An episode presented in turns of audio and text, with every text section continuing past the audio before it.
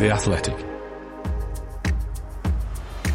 Instead of taking up that gym membership that you wouldn't use even if the gyms were open, how's about subscribing to The Athletic for just £4 a month as a New Year's resolution? You'll get unrivaled football coverage with analysis and in-depth features from the very best writers around, exclusive Q&As with Athletic staff and ad-free versions of all of The Athletic's podcasts including this one. Find out more and sign up today at theathletic.com slash totally.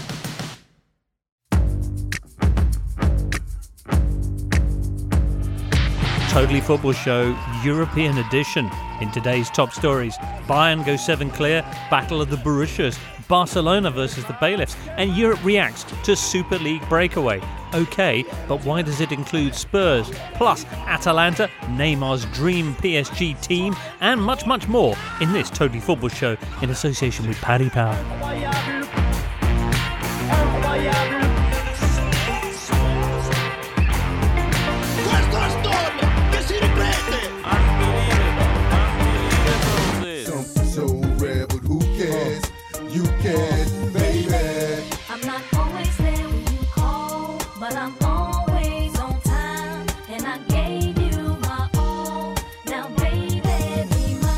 Hello there, listener. Yeah, lots of shows opening with Ashanti at the moment, so we thought we'd get on board with that. It's the Totally Football Show European edition, Tuesday, 26th of January. For your listening pleasure, we have with us James Horncastle, Hello, James. Julien Laurens, Bonjour. Alvaro Romeo, Hello, hello. and Raphael Honigstein. Hello, I'm down for you, James. That's such good news, Rafa. You've been busy as well, haven't you? Dishing out your Tuchel hot takes. It's been a it's been a busy um, start to the week, James. Yes, because uh, Frank Lampard has been dismissed and uh, Thomas Tuchel is coming in as a new manager. Uh, it's a story that has been brewing for a while, and uh, yeah, I'm, I'm happy to welcome another compatriot. Can never get too many of them, Rafa. Well, let's just talk before we get into our roundup of the, all the European news about Thomas Tuchel. From our experiences of him at Dortmund, from more recently his work at Paris Saint Germain, Jules, is this a good fit? Is it a good fit? That's a that's a really good question. Um, if you want the the Tuchel from PSG, I th- yeah, I think I think no problem. He did a lot of good things in Paris. However, I think he struggled. That we explained after, as we explained after he was signed, he struggled with the the dimension of the the political aspect of the club. And you can also argue that it's quite similar in Chelsea, to be fair. So if he only wanted to coach, like he said uh, at the end of his, his time in Paris, um, to, to the, in, in the interview to Sports One, I'm not sure he would be able to do that in in Chelsea.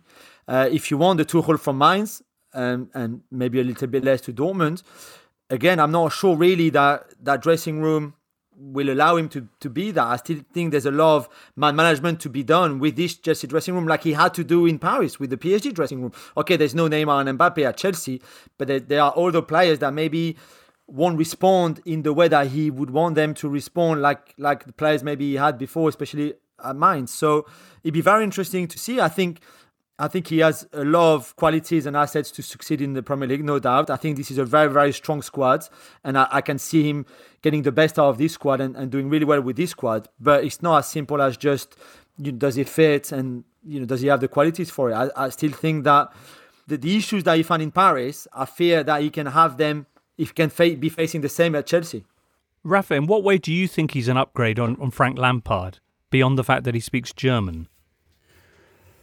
Well, I think calling him an upgrade is a little bit harsh on Frank Lampard, but I think he does bring a lot of coaching experience. Uh, this is a guy who worked wonders at Mainz for five years, had uh, two very successful years uh, at Dortmund, uh, culminating in the DFB Pokal win, and uh, I guess a year at PSG is like three years in a normal club. So, you know, he comes with a with a very decent CV, and I think what he comes with as well is a very um, well developed footballing strategy and idea. He can be flexible. He's not, you know, mono um, thematic or monochromatic in his in his setup, but I think there is a lot of depth to what he does in terms of how he sets up teams, how he changes uh, teams, how he can uh, vary even within games.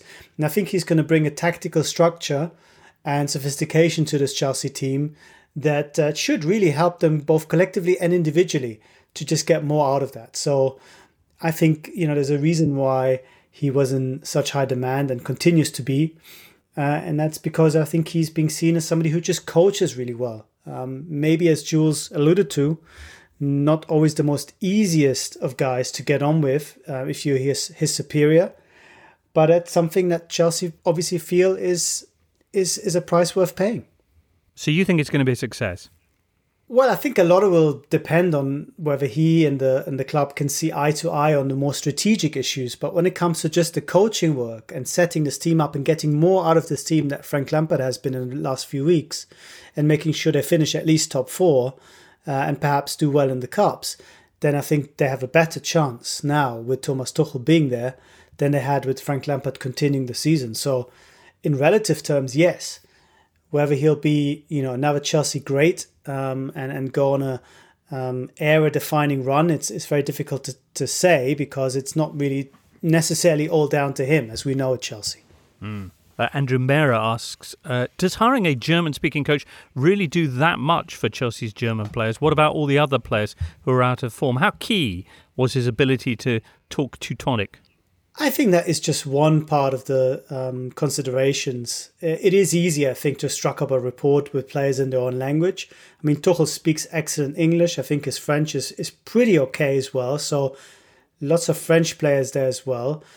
But I think the wider issue that Chelsea wanted somebody who uh, brings uh, that kind of style of working with them. You know, German managers and even Tuchel, although he can be a little bit abrasive, they are by and large used to working in a structure where they don't have all the power when it comes to transfers.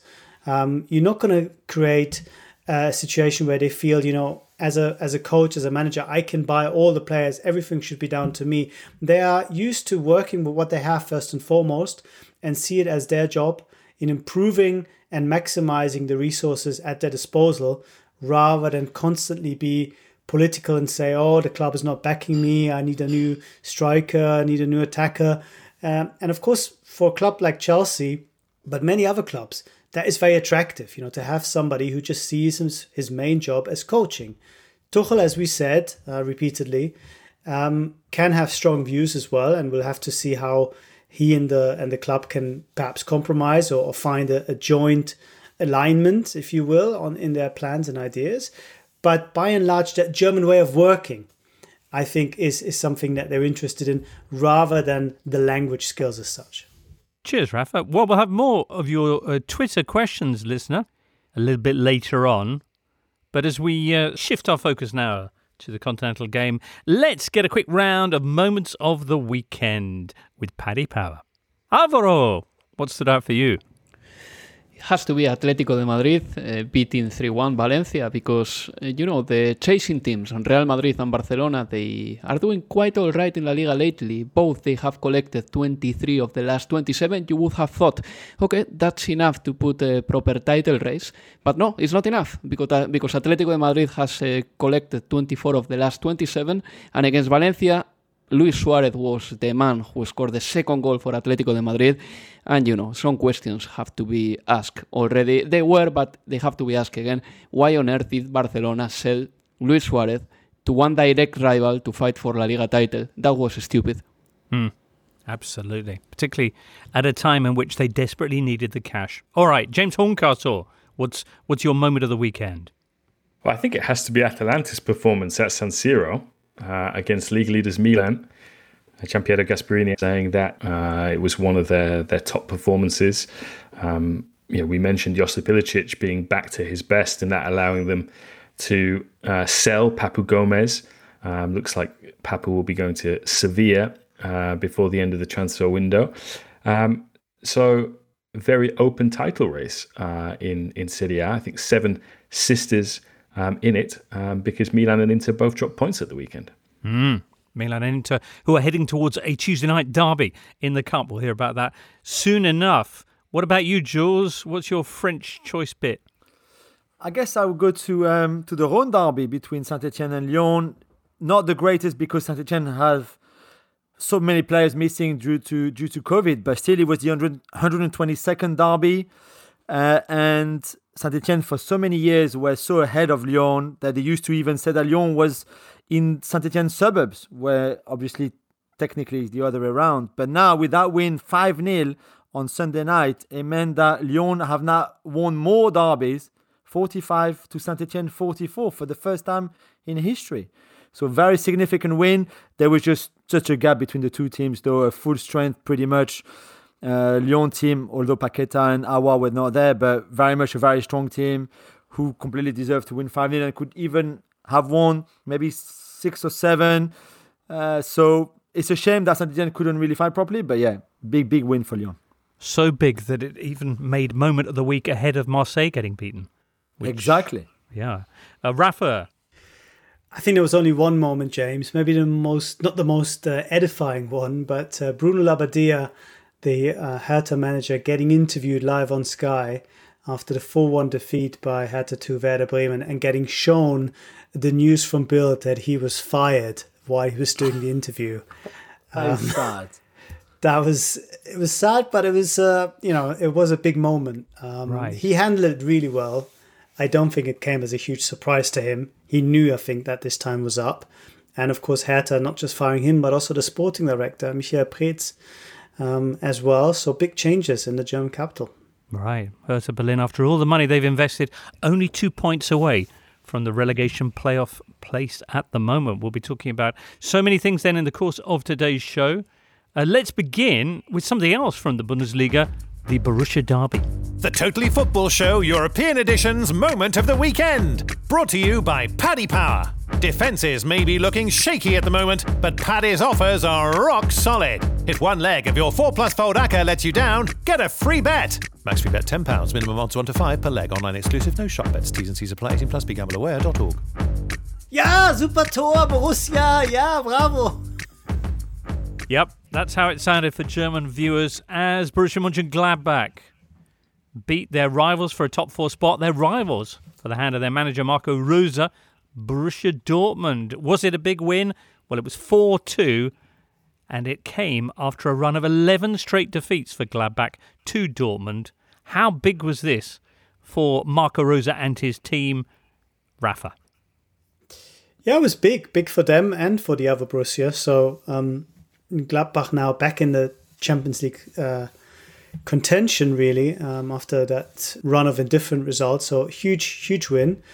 And for Dortmund, the defeat that really puts an end to all title talk and even you know some kind of outlandish ideas that they might might do it this season. Very very damaging the way it came. Set pieces not being defended properly, a lack of balance, all the sort of things that we used to blame Lucien Favre for, but he's no longer there. So people are beginning to wonder whether there's something in the makeup of the team and the amount of maybe technical players that they have that makes them such a soft touch. And it's just not a good atmosphere. You know, you seem to have the defenders blaming the attackers for not putting enough pressure on the build up. Erling Haaland came out in an interview he gave to Archie Rintut after the final whistle saying, I'm pissed, not just once, but twice. Um, and he didn't mean, the, uh, you know, the alcoholic variant, but uh, um, more of a um, description of his frustrations and anger. So, not a good place to be at the moment. And if Dortmund don't finish fourth, it could have some serious repercussions because Champions League money is absolutely vital this year more than ever because they've lost so much money having the biggest stadium in Germany with no no fans there that to miss out on the Champions League would would have a seismic effect and make whoever comes in and we believe it is Marco Rose in the summer make their job really really difficult. Mm. They're 13 points off the lead at the moment, 13 points behind Bayern Munich, but only three off the top four places. And the interesting situation there with a lot of the other big teams are losing this weekend. Leipzig got beat, Leverkusen as well. well. We'll come on to those games a bit later on. But Erling Haaland with two goals here uh, before Gladbach ran away with this game, both set up by uh, Jadon Sancho. He's now on an extraordinary 27 goals in his first 28 Bundesliga games, and he's on 14 for this season. He's come back with a bang. He has been, but it's almost um, an indictment of the rest of the team that you know Erling Haaland at at uh, 20 now is still or, or has become the main player, and everyone else is just looking towards him to provide the goals and provide almost the leadership. Um, testament to him and, and his presence and his effect on the team. Yes, these are all positives, but where's the the impact from the so-called leaders? Where's Marco Reus, the captain? Um, all these questions that are very difficult to to quantify. These are all intangibles, if you will, but they're beginning to be asked once again because the team just continues to to be so disappointing and frustrating. And it's inevitable that people sort of start asking the bigger questions. Edin Terzic, the interim manager, seems to have had some positive impact, but it hasn't been sustained. And now we're basically in the same situation as we were before they let Lucien Favre go, where you just feel this is a bit of a broken team. And uh, it's sad because Bayern have been there for the taking, not just this season, but also the two previous seasons. And Dortmund, the number two, in all respects, in Germany, haven't been able to to take advantage. Mm, currently laying down in seventh place after picking up just one point from their past three games, and that was against second from bottom Mainz, who are on a bit of a revival, as we might hear later on. As for Gladbach and Marco Rose, Rafa, more set piece goals than any other Bundesliga side, but Rose says they don't actually practice them in training. Yeah, I'm not so sure about that. Um, they might not have sort of dedicated sessions to it, but there will have been a lot of thought going into it, especially in video analysis. You know, looking at what the opposition do, trying to come up with some ideas. Uh, players also stand stay behind frequently, but of their own volition to to practice. So I wouldn't be surprised if that's going on. And um, yeah, they look they have very tall players. They're very they have good people on on delivery, and it's also a sad reflection on Dortmund's weakness because Dortmund always seem to be vulnerable to those situations, and Gladbach have done their preparation and took full advantage. Excellent. Haaland on the 14 goals I mentioned for the season. That's impressive, but still nine behind the 23 that Robert Lewandowski has got so far. We'll get on to what he got up to uh, with Bayern Munich later on, because next up we're going to hear about that big game James was talking about at the top of Serie A. We're all driven by the search for better, but when it comes to hiring, the best way to search for a candidate isn't to search at all. Don't search, match with Indeed.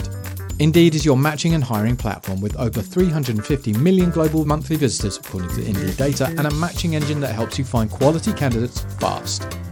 You can use Indeed for scheduling, screening, and messaging so you can connect with candidates faster. And Indeed doesn't just help you hire faster. According to their own survey, 93% of employers agree Indeed delivers the highest quality matches compared to other job sites. Remember the last time you were hiring and how slow and overwhelming it was? Well, you don't need to go through all that again. Join more than 3.5 million businesses worldwide that use Indeed to hire great talent. And because you listen to the Totally Football Show, Indeed is going to give you a $75 sponsored job credit to get your jobs more visibility at indeed.com slash totally. That's I-N-D-E-E-D dot com slash totally. Terms and conditions apply. Need to hire? You need Indeed at indeed.com.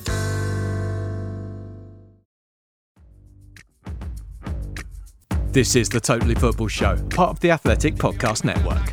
Adesso centralmente con Zapata in area da solo Zapata il tiro! Duvan Zapata fa tris per l'Atalanta al San Siro e il Milan che capitola su questa ennesima iniziativa assolutamente inarrestabile. James Horncastle, that Atalanta are at it again. Yeah, I think they've been at it really since the uh, the end of the Champions League group stages, uh, where they've been allowed to kind of focus on on league and domestic cup. Um, they're on you know, by far the longest unbeaten streak, ten games, um, and getting in amongst it, at least for where they want to be, which is uh, to get back into the top four for what would be a third consecutive season. But yeah, this was their biggest win against Milan at San Siro since 1941. Um, you know, the, the idea was that Milan had come an awful long way um, since uh, last December's 5 0 defeat um, to Atalanta in Bergamo. Um, they have come a long way, but uh, I think Atalanta are one of those smart sides which just know how to get the better of them. And uh, Ilicic was magnificent in this game, but also Matteo Pessina, uh, who came back from Hellas Verona and last year an ex Milan player who was on their books um, in their academy. Um, he gave Sandro Tonali a really tough time.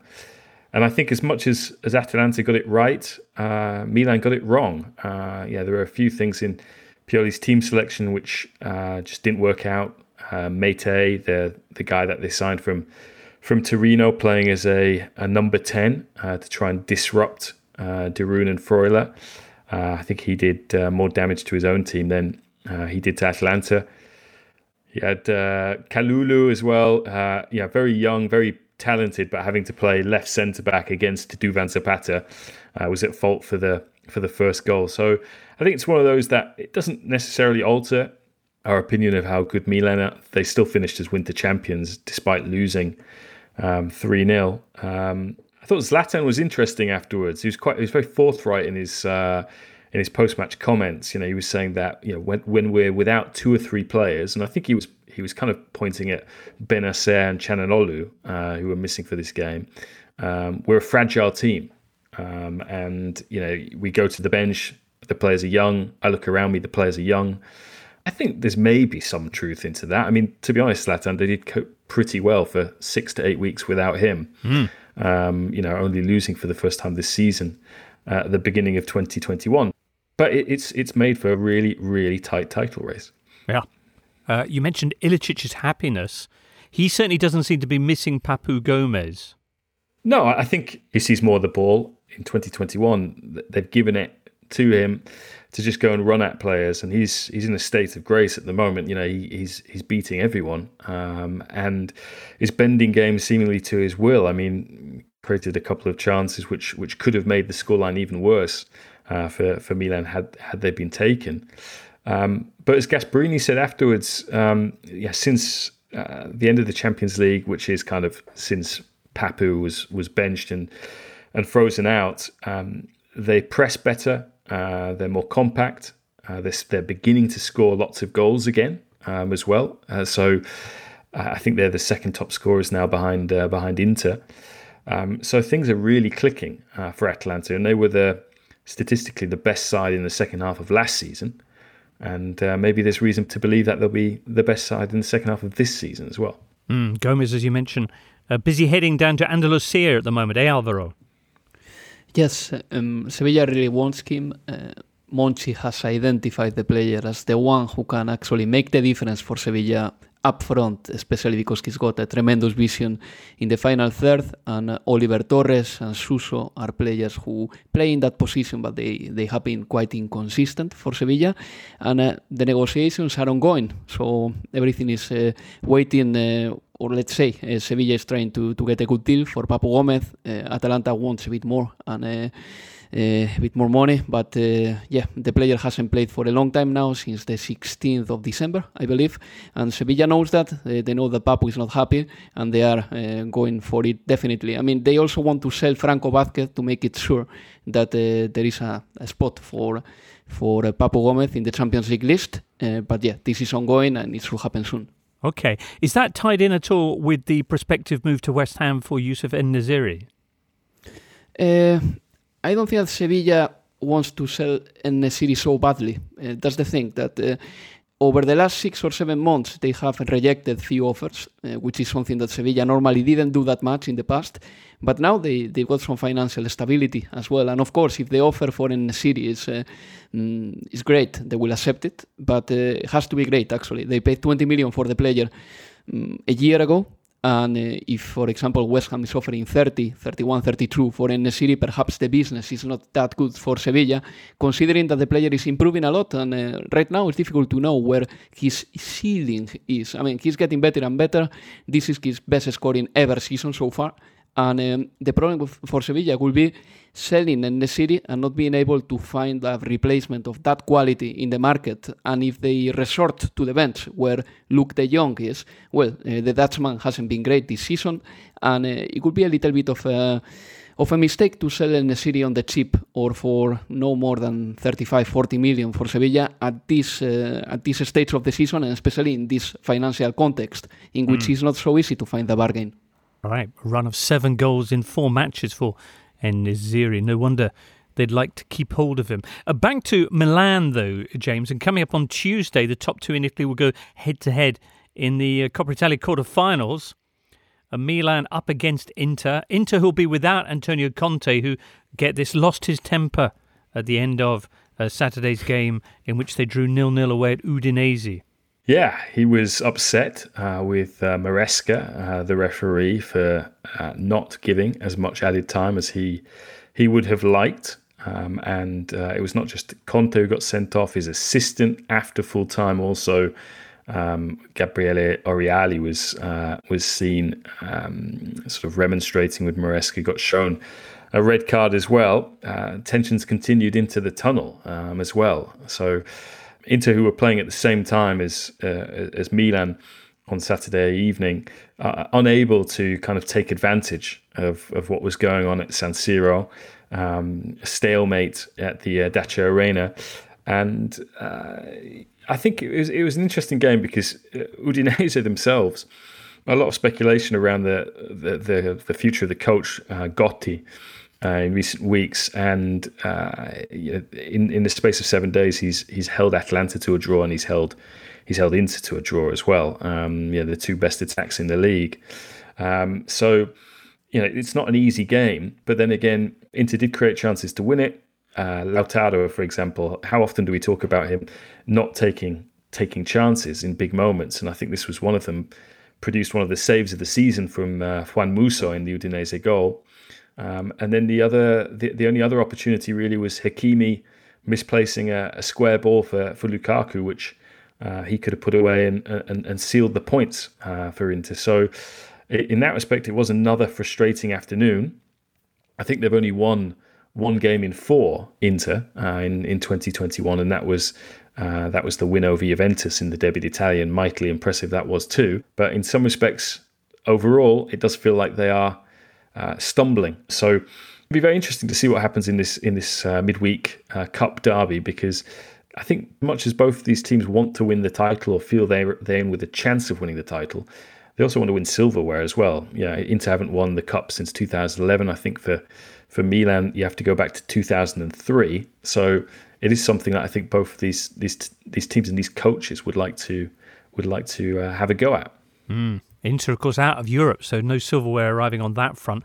Milan, who'll be without Gigi Donnarumma, who got suspended in the penalty shootout of the previous round, but might be fielding Mandzukic up front with Ibra. At least that's what Zlatan would like, so the papers say.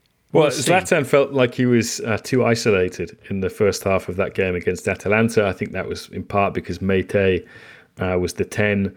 Um, if it's Calhanoglu, yeah, he always wants someone um, to be there to uh, to win the second balls when they, they play long to him or they play up to him. Um, yeah, Mandzukic came on in the second half of the Atalanta game, free signing. Uh, he hasn't played since since leaving his club in Qatar in in March, so almost a year. Um, and uh, you know, while he's had a personal training trainer to keep him uh, in shape, um, there's a feeling that it might take him a little bit of while to get up to speed. Um, yeah, Milan played 4 2 3 1.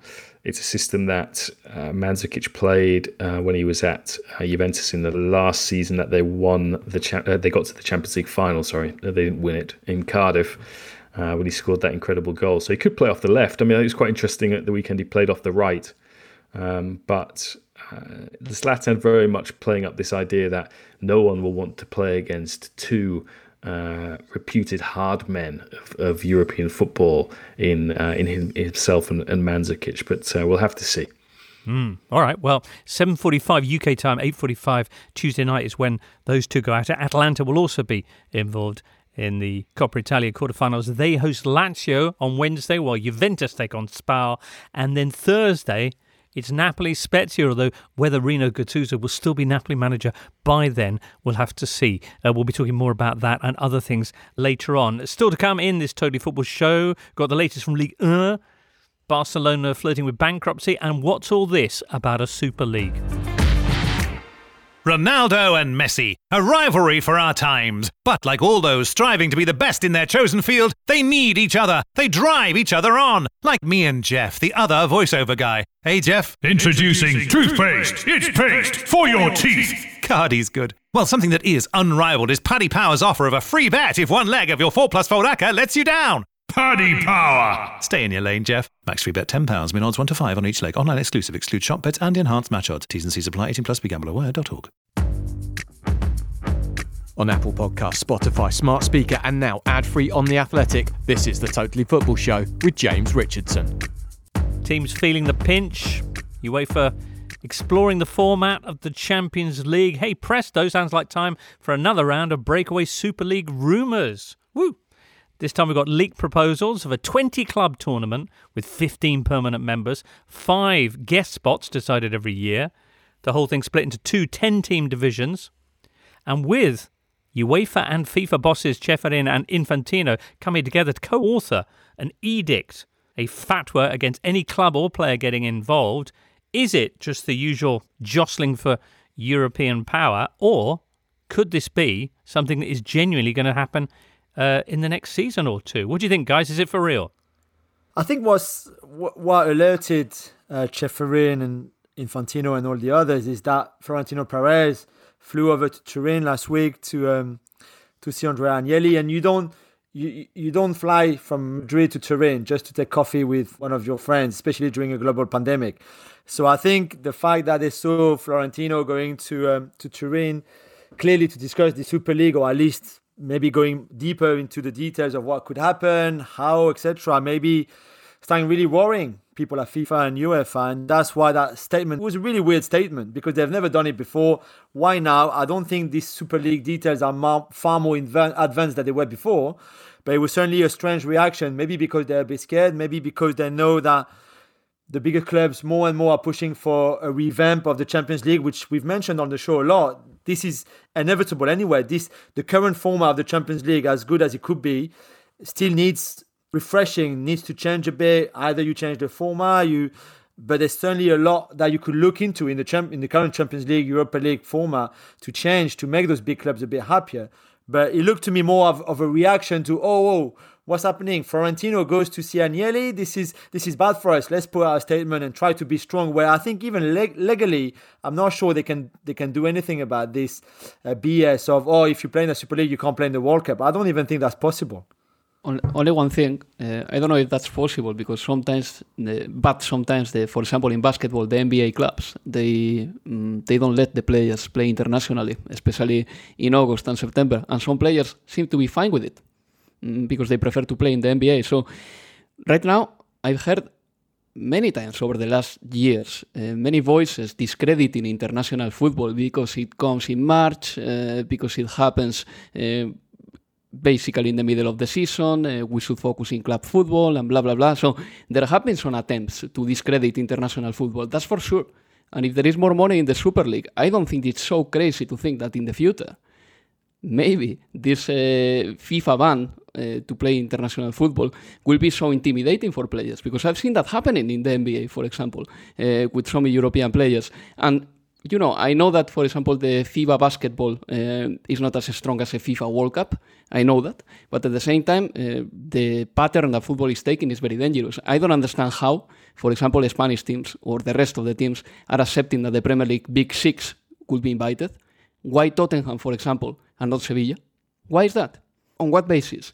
And that has to be said. And uh, I believe that uh, this is going to be something that uh, will favor the big cities in detriment of the small ones. Uh, and the funny thing is that it has happened in the context uh, or in a week that Real Madrid has lost in the cup against Alcoyano and uh, Barcelona was about to lose in the cup against Cornellà. So these big clubs, they don't want to play these small games because they think that they are far too easy. And when they lose, anyway, they think that the, they just don't want to play in the Spanish Cup because it doesn't give them any any revenue or any satisfaction. But at the same time, uh, let's don't forget that there is a principle of solidarity between Real Madrid, Barcelona, and the rest of the clubs in Spain, or Juve, Atalanta, and the rest of the clubs in Italy. They created the league together. They've been collaborating for centuries almost. So all this Super League chat, I think that it should have like a stronger, a stronger voices against it uh, from. Uh, from the Spanish clubs, the English clubs, because uh, basically it will kill the domestic competition completely. So I, I just don't get it, and I, I think that uh, you know uh, even the the fact that the the big clubs are only invited and not the smaller ones is something that uh, everyone should challenge much more. Hmm. Rafa, what's your take? Do you see it as a, an inevitability? No, I don't, especially not when it comes to a, a breakaway league that supplants the domestic leagues or takes these big teams out of their domestic competition. I think it's it's still only something that the big clubs enjoy having as a scenario with which they can put pressure on the Champions League and maybe on their domestic leagues as well to shape the competition and the money distribution to their advantage. In Germany, the fact is that as much as Bayern and Dortmund have, have kind of flirted with the idea and, and perhaps enjoyed the fact that it's out there um, and helped them to put pressure on UEFA, uh, they've also been very strict um, on the record and off the record in as much as saying that they will never join a breakaway league that takes them out of the domestic league. I think the Premier League's club's position is the same, um, which I think makes this idea of a real breakaway league just not viable at the moment. It is no coincidence that this always seems to be driven by Spain and Italy. And Manchester perhaps United and Liverpool too. Um, Yeah. I, I don't know if they would pre if Liverpool and United would be prepared to walk away from the Premier League.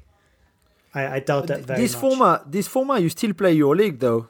You still you, you just play up to twenty three games in in in a sort of Champions League on Tuesdays and Wednesdays through the seasons, but still have weekends, I think, for your domestic competitions. So whether then you play your strongest team in your league, that's a different matter. But certainly they see it more as you keep your leagues and you play midweek in the Champions League, but you'll have more games because it's two uh, groups of tens, so you've got more games to play. Then and then in the current Champions League, you'll have you play more games, but you still play in your domestic leagues. But the new group of ten is is is already the new UEFA position anyway. That's that's UEFA's official. Yeah. You don't need a breakaway league for that. That's why I think for me, and I've always said it, I think you will see a new Champions League, but it will still be the Champions League. There might be more money for the clubs, but but I don't, I really don't believe into like a private Super League as has been mentioned a bit last few, even with the amount of money that was mentioned as well. So, what will it look like this new Champions League, and when will this be from 2024? Yes, 2024 is when the format changes. Uh, of course, it's not been confirmed, but UEFA are working on a system where you play in groups of 10. Mhm. And the placing then decides of who you play in the knockout stages. Um, just basically a really extended group stage with, in principle, more random fixtures because you have more teams involved and, and get fixtures that you haven't had before. But whether that uh, you know is gonna is gonna play out that way and still be interesting further down the road, not so sure. see a massive uptick in the amount of games and the amount of money clubs would be receiving. Juve, who hosted, by all accounts, Florentino Perez uh, for this chat last week, uh, have officially said that they are not in favour of a breakaway league. What's the reaction been generally in Italy, James? So Paolo Dal Pino, the, the president of, of Serie A, has come out and I wouldn't say condemned um, this document which was flying around um, of uh, a proposal for, for a new Super League. I think it's quite a sensitive uh, topic at the moment in Italy because they are currently in in uh, advanced negotiations with private equity groups about investing um, in the league, um, buying a ten percent stake in a in a media company that they would set up to to better market Serie A to ensure that its TV rights were sell, sold around the world in a in a more profitable manner, um, and of course you know, the one thing that might spook uh, those private equity groups away is this idea that um, uh, the clubs that make Serie A an attractive proposition, um, Juventus, Inter, uh, Milan, uh, Roma, you know, might break away, or, or or their focus might be elsewhere on a on a European Super League. Um, so I think yeah, that is one of the reasons why. I've got the impression that while Andrea Agnelli has spoken recently about the impact COVID on uh, on the leagues um, and how it shows that they need to have a real kind of discussion about uh, reforming the structure um, of European football, I, I get the feeling that um, he's actually been quieter than you might usually expect Um, yeah, and and Yeli has usually been the guy who's perceived to be driving this. I get the impression this is being driven by Florentino Perez and uh, and Barcelona um, uh, rather than than than from Italy um, at the moment. So I think that sensitivity is is, is something that's it's actually really important because you know we've just had another election for the president of, of Serie A, Paolo Dal Pino. He he got like a small majority, and I think they want him to push through these reforms that will make Serie A more lucrative, bring investment into Serie A, and I think that right now, in a very in a very immediate term, is is where the focus is in Italy. Uh, I'm not going to to defend Barcelona and Real Madrid here because uh, I think that they are both being predatory with the Spanish football, and that is absolutely unacceptable. And even more so, I mean, they are plotting something behind the scenes, uh, just ignoring teams like Sevilla, Valencia, Athletic Club Bilbao, Real Sociedad, uh, that they they have been quite good in Europe. Uh, uh, I would say that uh, in the last even 20 years, so they've been all right in Europe at least. Uh, but at the same time, I don't believe that this is just plotted or engined by Barcelona and Real Madrid. No way, because a year ago in March, and I think that uh, James was there as well, uh, we went to a football summit. We were in a football summit, and who was there? Was it Agnelli? Talking about uh, the Yeah. Super League as well, and uh, you know he he admitted in that uh, summit that uh, football needed a proper uh, new structure and a change. So I think that this hasn't been only driven by Barcelona and Real Madrid. It's true, however, that the pandemic has accelerated all this because especially Barcelona is suffering and today has been revealed uh, by Cadena Ser that Barcelona has 1 billion debt which is a lot and probably the Super League will tackle that a little bit but uh, this is this is far more than uh, two big Spanish clubs just uh, making the move Well, Bartomeu, even before he, he exited at, at Barca, coming out and saying that the club was in favour Yes. of, of a breakaway league and, and those those massive debts. What, 820 million euros, I think was the figure that was It's, quoted. it's been reported today. Uh, Barcelona doesn't have any cash flow now, nothing Right. at all, and uh, the debt is 1,173 million euros. Has been reported today by Cadena Ser. I think this is one of the interesting things that came out of the Super League uh, document. The proposal was the infrastructure grant of what 3.5 billion euro, where you know founding clubs uh, on a sliding scale would get anything between a, a 350 million euro kind of founders fee. So you know you, you join and you get paid that. Um, I think that six clubs would be entitled to that. Four clubs to 225 million two clubs uh, to 112.5 million and three clubs to 100 million. So it is being seen in some respects that this this covers some of the amount lost to COVID um, over over over that period. So I think again, as Alvaro was saying, in terms of the pandemic accelerating um, these things, or or maybe this Super League proposal mirroring what uh, Project Big Picture looked like in the in the Premier League, I think it is it is really a response to the, the circumstances in which we've been living in and which have been impacted the game over the last year. Alvaro, I'm, I'm used to clubs having quite big debts and it not necessarily affecting them in terms of continuing to operate. But how serious is the position for Barcelona and what prospects do they have of actually getting out of that hole? Well, it's very serious, I would say. Mm, if Barcelona was a normal company, eh, probably uh, it would be liquidated by now. But it's not a normal company; it's a football club. And uh, in the past, Barcelona found a way to survive uh, with local banks, loaning money, and all that. But this debt is is far too big. I mean, the the former president Bartomeu got Barcelona's finances to a point in which any minor setback would affect tremendously the the, the finances of the club and the pandemic has been a major setback uh, to the point that, for example, uh, last week, uh, Quique Setien, the former manager, revealed that uh, he hasn't received his severance payment yet because Barcelona argues that uh, they don't have to pay for that, for that and uh, Quique Setien has uh, sued Barcelona and that will be resolved on court. But yeah, uh, that tells you that is a tiny example of how bad the situation is for Barcelona. They need the money. Mm, at the same time, the new president, whoever that person is, we will know in in March, uh, will have to come up with a very ambitious, clever, and um, um, tenacious as well uh, business business plan because otherwise the situation can be easily irre- irreversible. So to the point that maybe some of the biggest stars have to be sold just to calm a little bit the situation, or to the point that uh, maybe next season Barcelona cannot do any signing because mm, there is no cash flow in the team. It's time to go, Leo. It's time to go. it's time. Soon they'll have nothing left at the canteen. You know, there will be no breakfast for the players, no lunch, nothing. It's time to Yes, but go. that, that time time for Leo to go, um, it's something that we should have the answer by now anyway. I Mm. mean, uh, which day is today? Well, we are at the end of January. Uh, we don't know if Leo Messi is going to con- going to continue at the club after the 30th of June. We don't know that yet. Uh, we only have uh, vague uh, answers from Lionel Messi about it. But yeah, I mean, if you have a finance uh, issue like this, financial issue like this, I mean, this situation should have been solved mm, earlier in the year or earlier in the season.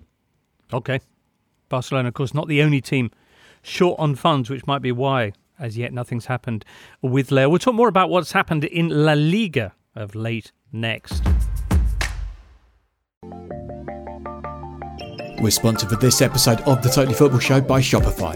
Shopify is the global commerce platform helping you sell at every stage of your business. From the launch your online shop stage to the first real life store stage, all the way to the did we just hit a million orders stage, Shopify's there to help you grow.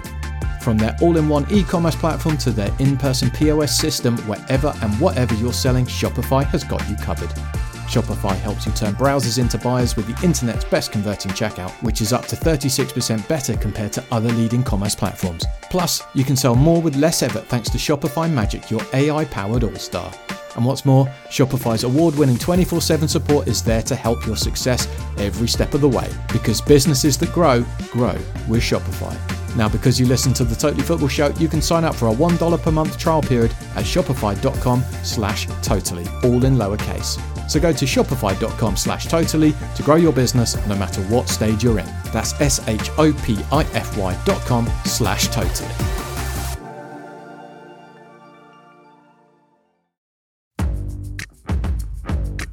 You're listening to the Totally Football Show, sponsored by Paddy Power. ¿A quién pasar? Y vio en el segundo palo a Riqui, a Riqui, a Riqui Puig. Elche 0, Barça 2. Riqui Puig. Oye, ¿sabes lo del Barcelona continuing their unbeaten run at the weekend. No Messi in the team. He was suspended, but they got a 2 0 win away at Elche.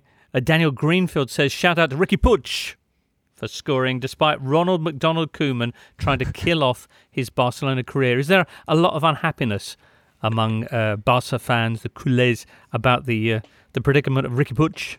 Uh, this is this is very ideological. I think Uh, those who really like uh, players like um, Iniesta and uh, Xavi made of the same fabric, uh, they will they will definitely defend uh, Riqui. But uh, at the same time, it has to be said that uh, Riqui has uh, improved a lot over the last two three weeks and. Yes, he was a player that Ronald Koeman was not interested in at the beginning of the season. There were reports that, the, uh, that uh, Koeman accused him of uh, filtering information to the press. Okay, that's all right. Uh, Riqui Puig decided to stay. He is a very happy man. Every time he plays for Barcelona, he seems to be thankful for it. And uh, to be honest with you, I've uh, never seen players just uh, using their little time on the pitch as good as Riqui this season. Uh, he's been phenomenal. He took the fifth penalty against Real Sociedad in the Super Cup, knowing that uh, he didn't have the rank probably in the team to do that, and still he decided to do it. He scored um, against uh, Elche. He played again like no more than 20 minutes. He was really good. He scored the second goal of Barcelona with the head. Uh, for a man who is only 169, is pretty impressive. And then in the post-game interview, he was smiley. Uh, he's a happy boy. He's ready to wait. This is very important too. He prefers to wait at Barcelona for his chance rather than being loaned out uh, somewhere else. And, uh, you know, uh, they accuse him of being a little bit of a posh boy. At the end of the day, he was born and lives in the region of Spain with more income per inhabitant. Um, so he's a boy with a lot of money. He's Where- a boy that, re- Ra- Alvaro? it's Matadepera. Uh, and uh, according to 2018, this is the richest uh, region in Spain. It's Where- a small, a small town. Where where is that? It's in Catalonia. Okay. in Catalonia, yeah. But at the same time, this is a boy who wants to succeed at Barcelona, simple as that. And uh, he is going to wait for it. And uh, he, he played really well, and uh, his goal is a little bit a testament to what being a midfielder for Barcelona means from uh, December onwards. Being a midfielder for Barcelona means getting into the box and taking shots. That's why Frenkie de Jong has improved so much. In my opinion, he's the most improved player of Barcelona this season.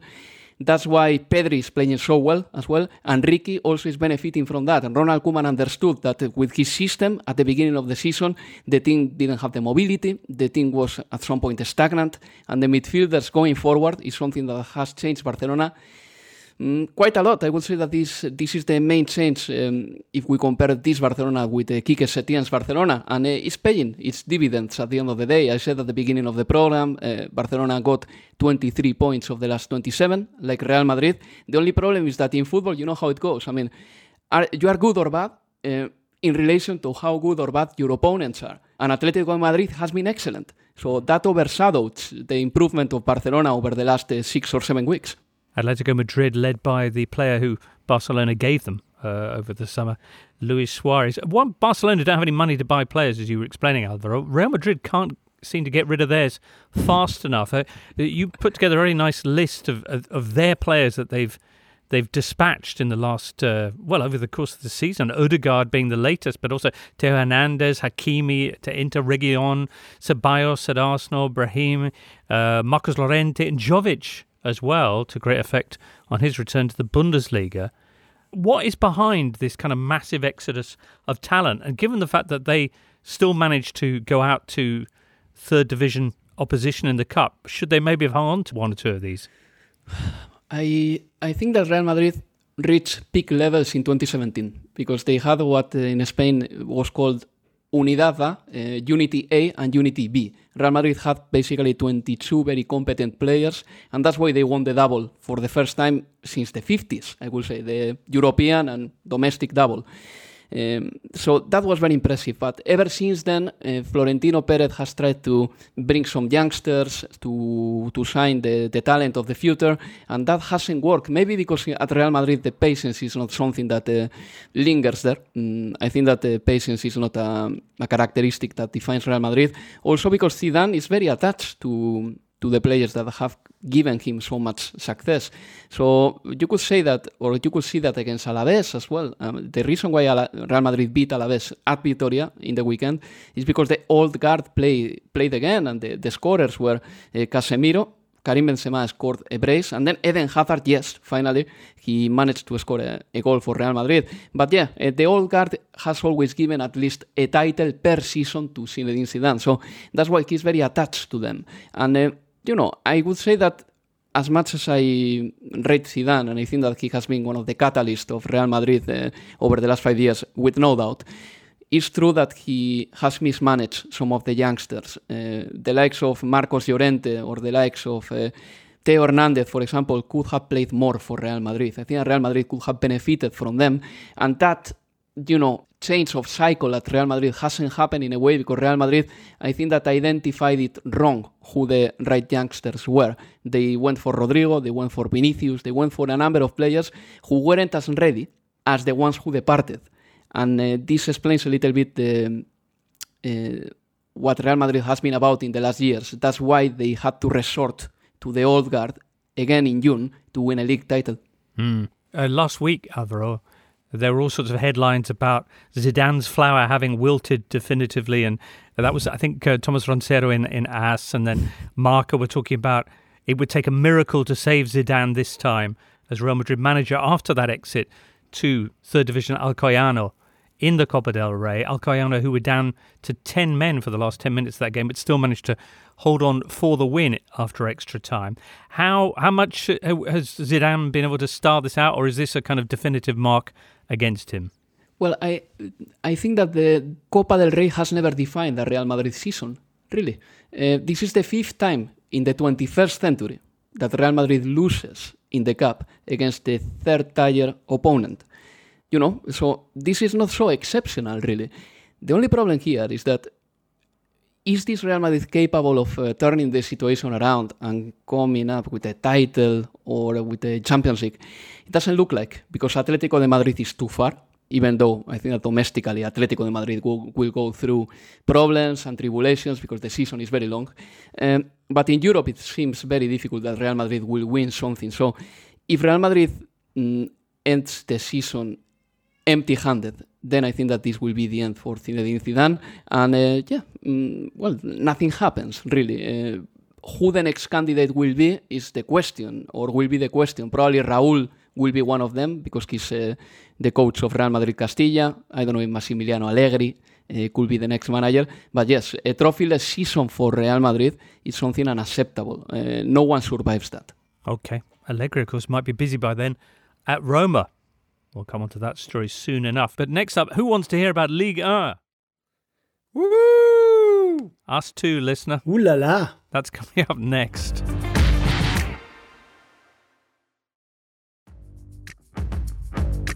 This is the Totally Football Show, part of the Athletic Podcast Network. The Athletic is the only place you can read articles by Daniel Taylor, Amy Lawrence, Phil Hay, James Pierce, Ollie Kay, and the very best football writers around. Oof. Top three in Ligue 1, separated by only deux points. Jules, that's Paris Saint Germain and Lille, with Lyon two points behind, and Monaco coming up fast. Oof. They've gone from eighth to fourth in this remarkable run that they're on. The latest one being a 3 1 victory over Marseille uh, this weekend in, in what was a big game for the Champions League places.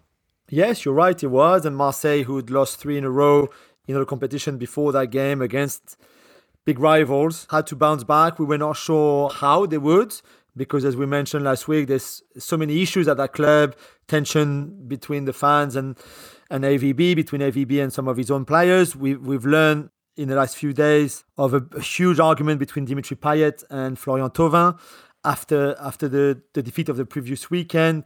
Payet, I mean, this is this is brilliant. Payet uh, telling off Thauvin for uh, his lack of discipline on and off the field. To what Thauvin replied, "Are you kidding me? You're talking about me discipline when." Clearly, as we all know, Dimitri Payet has eaten too many Kinder eggs in the last few weeks. So it was just like something that you would see this is just it was unreal and and that's how they prepared for that game and of course uh, Payet was on the bench Thauvin started and they were not very good. They took the lead. Radonjic scored but mm. after that Monaco was so good. And and I have to say Niko Kovac is doing a great job there. Kevin Volland as we've said many times has been great for them. They've got younger players like Aurélien Tchouaméni for example who's on Chelsea's radar who is brilliant in that midfield and, and Ben Yedder and others. So you've got something really good going on at Monaco and it couldn't be more different than what you have at Marseille, which is pure chaos. They've also got this int- intriguing youngster who, who who produced the, the the wonderful free kick, which which was the third goal. Stevan Jovetic. Is he any relation to the the Jovetic who a couple of decades ago was bouncing around Fiorentina and, and Man City And Sevilla. and Sevilla? I mean, he hasn't bounced around for a long time. I'm not even sure at Man City he bounced, bounced a lot, but uh, what people in Monaco say, and they always say the same, is that the talent is incredible. But it's just the injuries, I think, have we can't really say ruined his career because he still had a decent career, but certainly maybe not to the height that his talent w- would have got him to if there had been no injuries. So it's a real shame. But that free kick was amazing. There's nothing that Mandanda can do, and and at, at the moment he's only an impact player for Monaco because with with Golovin and Volland and Ben Yedder and Job, for example, they, they have four very strong starters. But if he can stay fit, same with Pellegri, who came on at the end as well, hmm. they can certainly bring a lot to this team. It's a, it's a, it's a great squad that Kovac has. It's just they need to be more disciplined defensively, but they, they, they, they're doing really well right now. Okay, is Villas-Boas going to get booted out at Marseille? The rumors are that, I mean, there was rumors in Spain Alvaro over the weekend that Valverde, Ernesto Valverde could come in and replace him. Obviously, Pablo Longoria is now the, the Marseille sporting director and clearly the main guy right now, more than AVB, more than the president. And if Longoria decides to sack AVB, I think they could well sack him. And what I found a bit disappointing is after the game, AVB complained about VAR, complained about a lot of things. And then he said, if they don't want me here, I can go. And clearly, he doesn't even seem that he wants to be there anymore. So I'm not sure where that will go, but probably yeah. At some point, if it continues, they play Lens, Rennes, and PSG now in the next three league games. They could, to be fair, they could lose them all three, and I think uh, even if they lose two out of three, I don't think he could, he could, he could stay after that. Okay. Uh, elsewhere, there was a whopping 5 0 win for Lyon, uh, as you mentioned in their derby clash with Saint Etienne. Uh, Paris Saint Germain were big winners 4 0 against Montpellier, and Lille had a measured 1 0 win over Rennes. Uh, let's talk, though, about Neymar, who got left out of France football's PSG team of the decade, Jules, but has bounced back with his own dream team, which is a slightly intriguing lineup, not least the fact that Gigi Buffon is his uh, PSG dream goalkeeper. Yeah, I'm sure Keylor Navas will appreciate it, that, you know, really taking the team to the Champions League final and being left out. And it's not like if GG, who, let's be honest, cost us the Champions League qualification against Manchester United. I'm not really sure that a lot of fans would understand it, but that's Neymar, who obviously trained with Gigi every day. So if he thinks he was the best, I just don't know how much knowledge, I don't know how much knowledge Neymar has uh, pre 2017 in Right. terms of PSG But- players and stuff. But like in terms of more recent players, uh, most of them didn't get in his team either. People like Verratti or Di Maria, etc.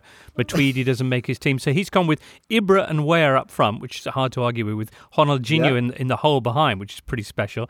Then Nene Yeah. and Motta in the kind of holding midfield role, with David Beckham making his dream eleven out on the Yeah. right. And then at the back, you've got Maxwell, presumably because Ibrahimovic won't come without him. David Luiz, Alex, and Dani Alves with Gigi Buffon in goal. It, how would that team fare against the France football PSG team of the decade, which was wildly different, actually? Just looking at this, I think the only two players who feature in both are Ibrahimovic and Thiago Motta. Otherwise, you've got the front three of Mbappe, Ibra, and Cavani. Verratti, Di Maria, Matuidi in midfield, Motta in the holding role, Sirigu in goal, and a back three of Marquinhos, Thiago Silva, and Maxwell. Sorry, three players who make it into both. Jules, who would win, and which players, like Rai, for example, would you have included?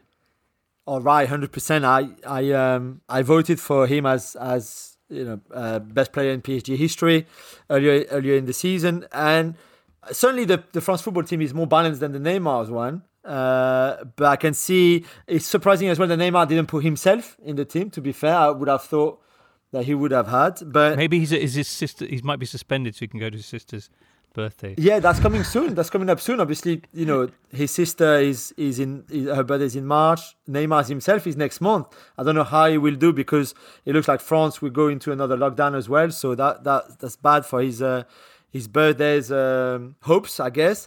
But there's some you understand. Nene, he's like a brother to him. Okay, I, I get it. Beckham clearly he's already preparing his move to Inter Miami, as we saw with Phil Neville. That works if you big up uh, Beckham in your in your stuff. So it's a it's a funny one, yeah. Carlos Bianchi, Jules. Carlos Bianchi as well, yeah, of course. Yeah, yeah. I, uh, he should be there. Uh, all-time top scorer until Ibra surpassed the record, I think. Yeah, and then Cavani, yes, Safet Safet Suzic. Susic. Of course, my G. I knew you were going to come up with him. Yeah, even David Ginola, to be fair, uh, could could be in the conversation. There- there's a few Kombouaré. others. Kombouaré, Alain Roche, Bernard Lama in goal. Certainly better Yeah, than Julian Draxler. Julian Draxler, of course. Uh, Christian Worm. Do you remember Christian Worm? Hmm. Worm? Worm? You've had some Burns? Was that his name? I can't remember even. I saw him play. But right, yeah, we've had a few Germans, a few great, Italians. great players. Such an im- amazing history. Mm. So brief but so intense. Yeah. Yeah. exactly. You know, just just as old as Alan Shearer. All right. Yeah. One other quick bit of Paris Saint Germain news, Jules, before we tie up some loose ends elsewhere, and that's about Mbappe's future with the club. Yeah, for the first time, he, sp- he spoke about it after the game on Friday night, saying that he still uh, has to make his mind up and he will have to do that soon. He said between extending and staying, because he said, if I sign a new deal, I want to stay here on the long term in Paris or, or not to extend and leave. He, he Sometimes it sounded like he, it was a farewell, saying, like, oh, I'm very grateful to the club and the fan. And sometimes it felt like what he was saying was, yeah, I could I could see myself staying here for a bit longer, and maybe because other clubs that he wants to join, like Real Madrid and Liverpool, might not have the money right now to sign him anywhere, So he might be forced to stay. It'd be interesting to follow, but it was just to if people wondered, has he made his mind up yet on his future? The answer is not not yet. No. Not yet. Okay, well, in the meantime, let's take advantage of that and move on to one or two other stories like the Hertha Berlin dismissal and whether uh, there could be a change in store for AS Roma. This is the Totally Football Show, part of the Athletic Podcast Network. In the Bundesliga this weekend, top two against bottom two Leipzig, losing 3 2 at second from bottom Mainz. Bayern, meanwhile, beating Schalke 4 0. Lewandowski with his 23rd goal in 16 Bundesliga starts. Remarkable stuff. Richard Socks asks Is Christian Gross doing even worse than expected at Schalke, Rafa? No, I don't think so. I think he's actually done pretty okay. I mean, they've managed to get their first win of uh, of 2021, but no, even almost uh, of, of almost of 2020 as well. So the first win in 12 months, and they looked okay against Bayern. They created a few chances. Neuer had a had a few good saves to make, and even though the result was was pretty brutal, a, wasn't as bad as the last time they met, where they lost 8 0, so a 50% improvement already. But um, more importantly, they showed a bit of aggression and, and cohesion and looked like a team. Bayern were too strong, um, but you know their survival will not be decided by their performance against Bayern. And I think Christian Gross has done okay uh, since coming in, and people are, I don't want to say optimistic because they are in, in a pretty bad position, but they feel that it was probably a good good move to get him in, and he's he's certainly given them a bit of a lift. Okay. They are 10 points from safety, uh, 8 from the relegation playoff position. Mainz are beginning to creep upwards. They're 5 points off that playoff spot. Heading down in the opposite direction, though, are Hertha, who are now 14th in the 18 team Bundesliga, but have now sacked Bruno Labbadia, who you will recall came in last season during lockdown as their fourth manager of the season. And uh, off he goes again. One win in the last eight, Rafa. One win in the last eight, and there'd been no development, there'd been no progression as a team. Hertha bought a lot of players, some of them are pretty good, but we didn't really see any sustained sense of them coming together and forming a real unity uh, and a real bond and, and a tactical identity. It was all stop start all the time. And I think ordinarily might have been given more time, but now the results are so bad that Hertha find themselves in a relegation battle. The club just couldn't afford to stand idly by and see how things could get worse because going down would be an absolute nightmare after they've been able to, you know, attract investments north of 200 million euros, which they pumped into the squad. So it was always going to happen, but it happened in a fairly brutal way with Bild breaking the story while Labbadia, as we said in the, in the opener, was actually being interviewed live on German television. Mm. Uh, great telly, though. Uh, now, in Serie A, a couple of managers who are potentially looking at similar scenarios, according to the press at least. One, as I mentioned before, Rino Gattuso, beaten 3 1 at the weekend by Ivan Juric's Verona. And it's Juric who apparently, uh, Aurelio De Laurentiis, is, is sizing up as a possible replacement. The other, meanwhile, is Roma's manager Paulo Fonseca, who has had a rotten week or so uh, since that 3 0 derby defeat by Lazio. How how dire is the uh, is the situation for these two managers, James?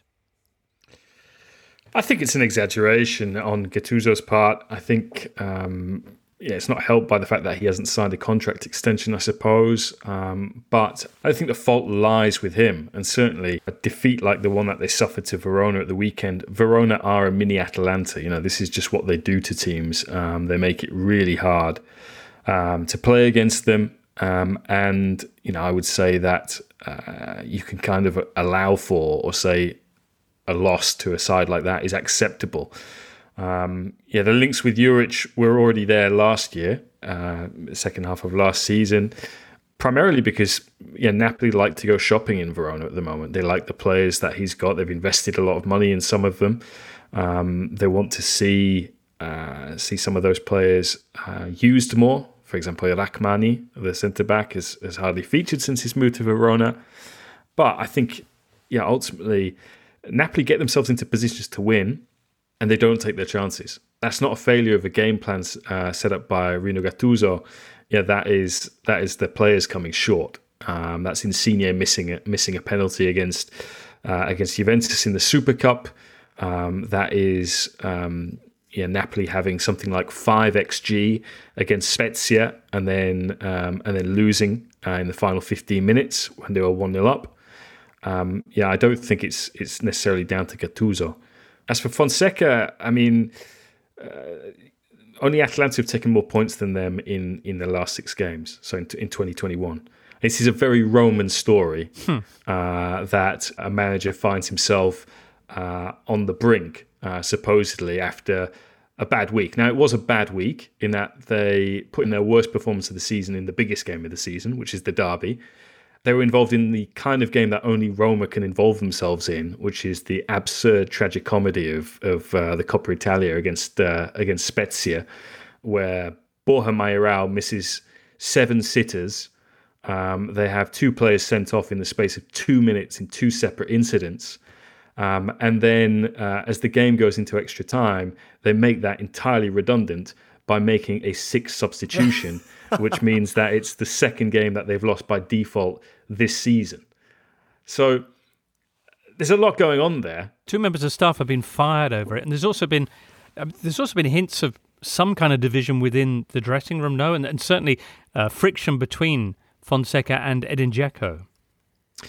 Yeah, precisely. So there was a, a debrief after after the cup elimination. They went through the game on video analysis. Um, the players disagreed with the club's decision um, to to sack, particularly Gianluca Gombar, um, the 28 year old who um, has kind of had to carry the can for that substitution gaffe. Yeah, I think that the, the club hasn't made the situation any better um, by by taking by taking that action. Now, you know, there have apparently been uh, other examples of, of, of of things that could have been done better from an administrative point of view. Um, and then you have this this apparent split between Fonseca and Dzeko. We'll have to see whether that develops into the kind of Gasperini Papu situation that we've seen over the last month. Um, was left out of the the, the squad uh, for the weekend's game in Serie A, which also came against uh, Spezia and was also a fantastic game um, as well, which was in stoppage time for Roma by Lorenzo Pellegrini. And you had uh, Fonseca running up the sidelines to go and celebrate with his players. I think that the background to this is that when the club was sold from Pallotta to the Friedkins, there was a vacuum uh, for, for for a period. Remember, Pallotta got rid of his sporting director, uh, Gianluca Petrachi, sacked him, um, and and that position went unfilled um, because the Friedkins were were doing a kind of quite thorough uh, recruitment process for a new general manager. Um, Tiago Pinto has just just started at the beginning of this month. And I think there was there, there, there was a time in which yeah, people within the club were, were, were considering proposing new managers to replace Paulo Fonseca before the start of the season. I think Fonseca was very aware of that, is still aware of that, um, and I don't think that's a, a healthy situation. Now, you know, the Friedkins then met Fonseca; they were impressed by him. He was impressed by them, and they decided to go ahead um, with this uh, with this season. But I think memories of of that kind of explain why you have this kind of bizarre situation where a manager who's been doing a very good job in difficult circumstances has the team in third place um, and th- and through into the the knockout stages of the Europa League. So very much on target with where they would want to be at the start of the season is is apparently under pressure. It is a delicate race, though, for those top four spots. So, wonder if there's some nerves that if things begin to unravel, they could miss out on vital Champions League millions. At the moment, just one point between Roma, Juve, and Atalanta, and only three points separating five sides when you extend that down to Napoli and the resurgent Lazio. All right, well, so uh, Fonseca still in charge for the moment. According to Gazzetta, that was thanks to Pellegrini's goal, uh, earning him three points against uh, Spezia. But we'll uh, we'll keep our eyes on that story and indeed all the continental uh, tales. That's enough talking about people losing their jobs, though. For this week, we'll be back with another instalment of that and more with the Euro Show next Tuesday. Totally Football Show returns, of course, on Thursday as well. For now, many, many thanks to Alvaro, to Julien, to James, and to Raphael Honigstein, and to you too, listener, for the pleasure of your company. We'll catch up with you soon. For now, from all of us here, it's goodbye. You've been listening to the Totally Football Show, part of the Athletic Podcast Network. Keep up to date with everything Totally at thetotallyfootballshow.com and follow us at The Totally Show on Twitter and Insta. Check out all of the Athletics football podcasts on Apple, Spotify, and all the usual places, or listen ad free on the Athletic app. The Totally Football Show is a Muddy Knees Media production and sponsored by Paddy Power.